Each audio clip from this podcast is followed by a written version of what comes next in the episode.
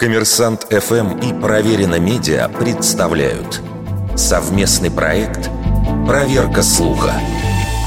Правда ли, что диснеевский персонаж Дональд Дак запрещен в Финляндии? Согласно распространенной городской легенде, финские власти запретили комиксы и мультфильмы с участием знаменитого «Утенка».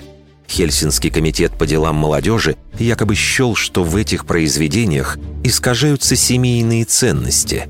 Они угрожают морали и пропагандируют нездоровое влечение к деньгам. Комиксы про Дональда в Финляндии начали печатать еще в начале 50-х годов прошлого века. В финском издании персонаж получил имя Аку Анка и стал очень популярен. Журналы издавались огромными тиражами – а легенда о том, что власти запретили непристойного персонажа, как известно, Дональд не носит штанов, берет начало во второй половине 70-х годов.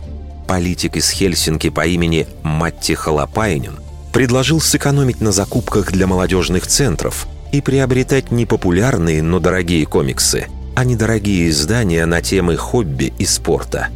Спустя год, когда Халапайнин баллотировался в финский парламент – Пресса припомнила ему эту инициативу, окрестив человеком, который запретил Дональду Даку въезд в Хельсинки. Выборы, к слову, Халапайнин проиграл. Несмотря на подобные публикации, популярность Дональда в стране только выросла. Из-за этого даже появилась версия, что история о запрете утки на самом деле была рекламной кампанией издателей. В любом случае, Дональд по сей день остается одним из самых известных и любимых диснеевских героев Финляндии.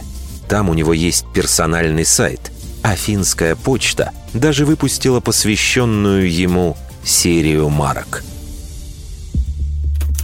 Вердикт. Это неправда.